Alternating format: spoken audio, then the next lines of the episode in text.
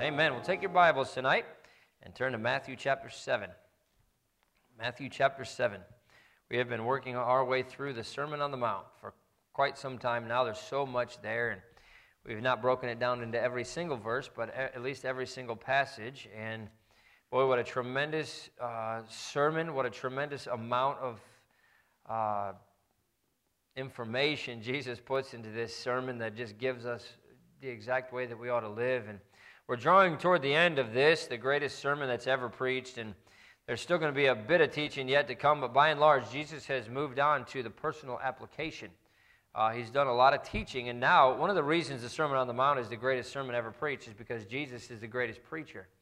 And it should not be a surprise to us then to find that just like any other preacher who um, is is, a, is a good speaker, a good preacher, he's able to draw a conclusion from everything that's been preached, able to draw a personal application. And that's exactly what Jesus is doing as he's drawing closer to the end of this message. He's trying to apply it to us personally.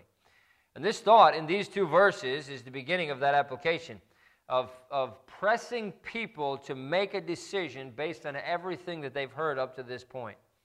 And he does that by way of contrasting an illustration that likens our choice to the broad or the narrow way. And we see that in Matthew chapter 7 and verse number 13.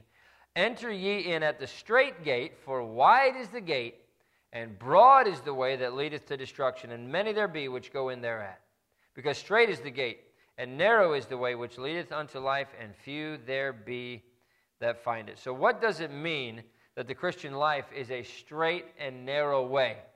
What is Christ actually saying with this illustration? What was Jesus trying to get across by saying that those who will follow his teaching will go through the straight gate and be on the narrow way? Let's talk about that tonight. Enter ye in at the straight gate. Let's pray, and then we'll look at a couple thoughts here this evening. Father, we love you. Again, we thank you for our time that we can spend together. I pray that you bless it and that you give us what we need. In Jesus' name, amen. First thing I want you to see is this you cannot take the old crowd into the new life. One of the devil's greatest successes, I believe, is to build within people a herd mentality. Uh, take the fashion industry, for example. Someone somewhere in Paris, and boy, I, I just, every once in a while, you happen to see a picture of somebody walking down one of these runways with these, these fashion choices. And boy, I'm telling you what, sometimes it looks like somebody just slipped a garbage bag over their head or wrapped themselves in a whole roll of toilet paper or took the comforter off the bed and just wrapped it around and decided to walk down the runway. I have no idea who in their right mind would actually wear some of these clothes, but apart from that, you know, some of the designs and things like that, and, and somebody somewhere in Paris or somewhere else, you know, decides and decrees what the trends will be, and then the whole rest of the world follows, you know? Uh, all you have to do to prove that trends change and that we follow those trends is go back and look at a picture of yourself from 15 or 20 years ago, right? And you can see how your fashion choices have changed. Boy, I look back at some of the pictures of the 80s and into the 90s, and is isn't it funny that you can always look at a picture and tell what era it came from? You could tell if it came from the 80s or the 90s or the early 2000s. And you remember for a while there, and, and I, I mean, I, am not going to get into a whole, uh, whole thing about this, but you remember when the, when the balloon pants were in style, right? Everybody's walking around with jeans that the legs on these things were just huge, you know, and especially people who were shorter looked like the jeans were about this tall, you know. Uh, but somebody somewhere decided that that was a fashion choice, and everybody started doing it, right?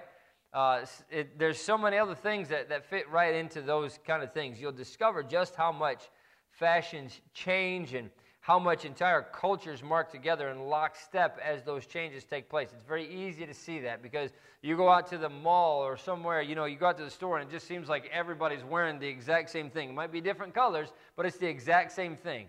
And it's that herd mentality. It's not wrong to be fashionable, assuming that the scriptural principles are maintained, but I just use that to illustrate how people move together. You know, uh, broadly speaking, they want to be in a crowd. The loner is an enigma, he's an exception. He's, uh, he's someone the majority views with distaste a lot of times. The problem with that, as it bears on a Christian life, is that the whole crowd is not going to come to Christ. Most people are not going to come to Christ, sadly. Most people are going in the opposite direction. They're not interested in the straight and narrow way, they're interested in that broad, meandering way. And the Bible makes that very clear that there's a lot of people that are moving down that broad way. You think about the difference between, you know, maybe some kind of, I don't know, Lincoln Park Zoo in Chicago is free to get in. And so you know, crowds of people can all walk through, and it's just a big wide open gate, and you can go in that way. But then you go to maybe Wrigley Field, and you have to have a ticket to get in, and it's one at a time, right? And that's kind of the way that it is with the broad and the narrow way. There's a lot of people because it's the easy thing to do. Walking down that broad road, walking down that meandering, wide pathway. And yet, the narrow, the straight way, one at a time, it seems like. When somebody gets saved, his old crowd, and he has one, it's, it's not, he's not going to join him. He has to come there alone many times. Yes, he will meet new friends on that, on that narrow path, but he'll never again be part of the large majority. And that's not a bad thing. The contrast between the world and, and mature Christianity are very startling. The mature Christian life is lived alone for the most part, in private or in small groups. It requires an inward strength, it requires an ability to stand up against the push and the pull of the crowd. It requires the ability to, to, to swim upstream, to fight against the current. The easiest thing to do is to just float with the current, right? You ever taken a canoe trip where you actually had to go upstream? It's a whole lot harder than just letting go and letting the boat get taken down with the, with the current. But that's exactly what happens when we become a Christian. We start, we become a Christian and we turn our lives around and we start heading back in the direction that Christ wants us to go, and that is directly opposite of the way that the world is going. We're going to have to fight to go upstream. We're going to have to fight uh, to, to live for Christ. On the other hand, the world sells all its attractions. You know, hey, every, the gang's all here. No one goes against the crowd when it comes to the world. Everybody's just meandering on together. And they fight to get to the center of the crowd and to be the most popular. But the Christian life is a life that requires personal self examination, it requires introspection, looking at myself to see where I am. And obviously, to enter salvation is where we enter that, that narrow way, and then it requires basically individual courage to, to be pursued and to be lived right. That's what it requires to live the Christian life. Uh, we're we're going to fight against the crowd. In fact, turn over to 1 Peter chapter 3, or sorry, 1 Peter chapter 4. While you're turning over there, I want you to remind you about the illustration of Elijah in the Bible. Elijah was sad, he was discouraged, and yet um, it's a wonderful picture of exactly what happens. He, was, he ran into the wilderness and he, he got so discouraged that he was pleading for God to take his life. Right? Why was that? Elijah said, All of these people, and here I'm the only one, I'm the only one that's willing to serve Jesus Christ. I'm the only one that's willing to serve God. Everybody else in this country is bowed their knee to Baal. Everybody else is compromising. I'm the only one, and I can't handle it anymore. I just want to die. Of course, he wasn't all by himself. There was many others, and God pointed that out to him, but he felt like he was. You know, and that's often the case with God's people. One of the best lessons that I learned as a young man was that I didn't have to let the crowd, the wrong crowd, push me in the wrong direction. Um, my history and yours is filled with examples of a need for that. And more importantly, so is the Word of God. Um, Abraham stood alone, Moses stood alone, David stood alone, the prophets stood alone, Daniel, Shadrach, Meshach, and Abednego, they stood alone.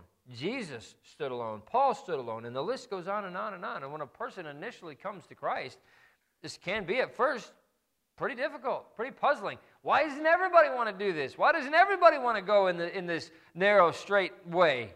Why do my old friends not want to share this with me? Why do they think that I'm so strange? But the Bible says this in 1 Peter chapter 4 and verse number 3. For the time past of our life may suffice us to have wrought the will of the Gentiles when we walked in lasciviousness lusts, excess of wine, revelings, banquetings, and abominable idolatries, wherein they think it strange that ye run not with them to the same excess of riot, speaking evil of you. See, the, the truth is that the old crowd is convicted. They're intimidating, uh, intimidated uh, by a new Christian's faith. And their response is to tempt, to seduce, to attack, to criticize, to laugh, to mock. They desire at all costs to drag the Christian, the new Christian, right back into the old life that he used to have. Because that's the mire that they're wallowing in.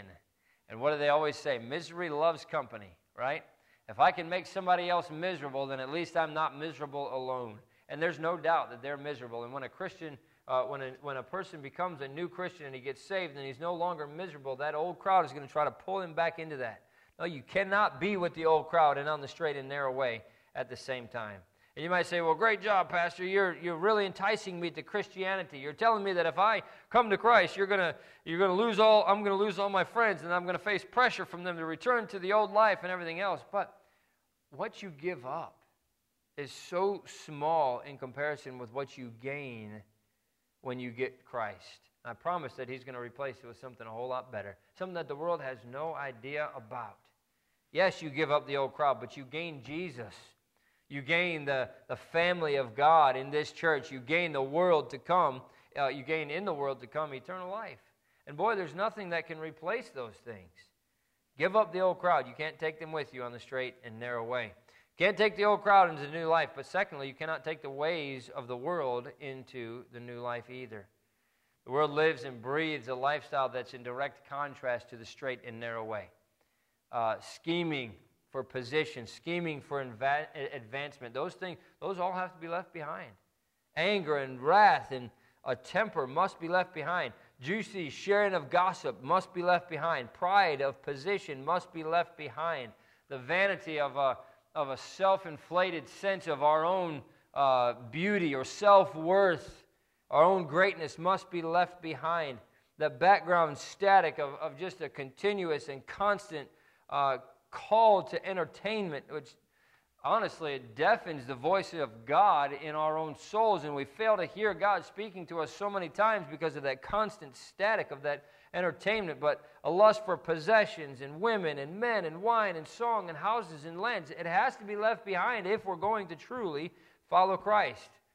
Body jokes, foul language, unforgiving bitterness, unbridled greed, deceitful lies. All of those things must be left behind when we come to Jesus Christ. You have to leave behind not just a crowd from that old life, but the way the old crowd thinks and the way the old crowd operates. I mentioned it this morning in the message that unto the pure are all things pure, but unto them that are defiled, everything is defiled. And it's a mindset, it's a way of thinking. And once we, once we come to Christ, then, that, then our mindset changes. And not only do we no longer run with the old crowd, but we have to get rid of that old mentality, that old thinking as well. You got to throw out the priorities, purge that lifestyle, eliminate the appetites of the flesh. And in turn, we have to embrace what comes along with the straight and narrow way. Turn over to Ephesians chapter 4. Ephesians chapter 4. We're not going to be long tonight. But Ephesians chapter 4, there's just such a is such an important principle here that Jesus is preaching to us in this message that we have two choices. We have a straight and narrow, we got the, bright, the broad and meandering, the wide way that everybody takes. But the Bible says this in Ephesians chapter 4 and verse 22 that you put off concerning the former conversation, the old man. That word conversation is our lifestyle. Put off the old lifestyle concerning the old man, which is corrupt according to the deceitful lust and be renewed in the spirit of your mind. And that you put on the new man, which after God is created in righteousness and true holiness. Don't you see that those are the, those are the elements, the foundational elements of our Christian life? It, it, it's that we, that we just desire righteousness. We desire true holiness. And that comes at a cost of getting rid of everything else that's going to hinder us and hold us back from that. Can't take the old crowd into the new life. You can't take the ways of the world into the new life. But here's another thing can't take your old self into the new life. If we're honest with ourselves, and we must be on this, and we have to be honest with ourselves if we're on the straight and narrow way, then the problem with the old crowd was not just with the crowd, it was also with us. Um, it's, it's not just the old crowd that causes people to sin. They sin because that's woven through the very fabric of who they are. It's woven through the very uh, fabric of their own inner self. That's why monasteries never produce real holiness. You can separate yourself from the world, but you cannot separate yourself from yourself. And that's who we're fighting against. We're fighting against the flesh. That's me. That's the old me, and that's who I'm fighting against. I can separate myself from the world, and, and honestly, those, that's not a bad thing. That helps us to, to push away from all of those kind of things, but you can't separate yourself from yourself. You have to be, in the words of Paul, we have to put on the new man. Bitterness is an inward sin, lust is an inward sin. Greed is an inward sin. Covetousness is an inward sin. Pride is an inward sin. Those are things that will destroy us, absolutely destroy our lives. Those have nothing to do with what's going on on the outside around us. It has everything to do with me, the old man. The New Testament gospel is, is very humbling to self, it's very humbling to pride. Jesus even began the sermon with, the, with these words Blessed, blessed are the poor in spirit, for they shall see God. The straight and narrow way involved dying to self and yielding my life to Him to, Christ, to, to let Christ live out His life in mine. Can't take the old crowd into the new life. Can't take the ways of the world into the new life. Can't take your old self in the new life. But you must know this. You must accept that the straight and narrow way will be often difficult and that this is not going to change until we arrive at our destination. Obviously, our destination is heaven. That's, if we live a normal life, for most of us, that's, that's quite a long journey 50, 60, 70, 80 years that we have. Obviously, that could change, that could end differently, but Holiness is being like Christ, and it isn't easy to give yourself to live like Christ in such a satanic age. It's, it's not an easy thing at all. The world pushes hard against you, the flesh pushes hard against you, the devil pushes hard against you. But constantly and consistently and compassionately and courageously, we must continue on that straight and narrow way. I'm just amazed whenever I see videos of a of salmon that are swimming upstream. You know, I've, I've watched some documentaries before on, uh, you know, a whole documentary on kind of the life of a salmon. And you see what they do when they swim upstream. And it, it takes so much effort, it takes so much energy. Uh, but what a tremendous battle they rage because they have a purpose. And nothing is going to keep them from that purpose. It doesn't matter what they have to go through, it doesn't matter what they have to fight through, they do it. And the Christian life this side of glory is always going to be the lonely, compared to the crowd, the lonely upstream life. We're going to fight against the current. We're going to have to fight toward that purpose. And that purpose is to hear Jesus Christ say, Well done, thou good and faithful servant. You can't float with the currents and tides and live a real Christian life. Can't conform to the, to the spirit of the age and constantly give in to the whims and the desires of our own flesh and claim to be on the straight and narrow. No, we have to take up our cross and follow Him. If you long for popularity and ease, somebody said this way if you long for flashing neon lights, acclaim of others, houses and lands, or being part of the in crowd, then you must take the broad way. The great trouble is that this broad way inevitably leads to destruction. There is no popularity, no pride, no ease, no fashion, no fun, no neon lights, no parties, no houses and lands in hell. And that's precisely where all those lemmings are going, right off a cliff. See, Christ in this great sermon does not call us to an easy life. He calls us to a straight and narrow way. It's not going to look like the world. The world's not going to like it. But in the end, it's heaven. And the only other alternative is destruction. I'm, I'm not calling you to an easy life this evening. I'm calling you to enter in at the straight gate and to continue your whole life long on that narrow way. And yes, you're going to face struggles. Yes, you're going to face people who are going the other opposite direction that are just that just don't understand. But inevitably, we're going to find at the end of all of that the best of life. But you only get that wonderful existence we call eternal life if you enter in at the straight gate. And there's a lot of people who apply this part of the sermon to um, people who are on the broad way toward destruction and hell, and people who have accepted Christ and are on the narrow way toward heaven. And I think you can certainly apply that to this. But it's also the fact that we have a choice on whether or not we're going to follow Christ after we've been saved or we're going to follow the crowd. The crowd, there's so many Christians who are still on that broad way because they're all going the same direction. Very few Christians on that straight and narrow way. Joshua said, As for me and my house, we will serve the Lord, even if it's occasionally lonely, even if it's occasionally difficult. As for me and my house, we're going to serve the Lord. That's the straight and narrow way. And that's exactly what Jesus Christ calls us to.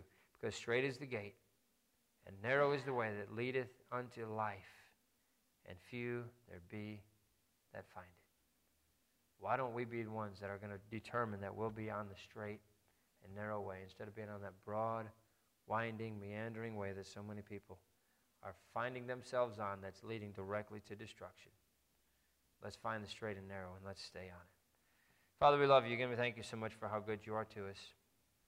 Thank you for the time that we can spend together tonight. God, I thank you for this message, the greatest sermon that's ever been preached by Jesus Christ himself. And what a tremendous testimony it is to us. What a tremendous example it is to us on how we ought to live.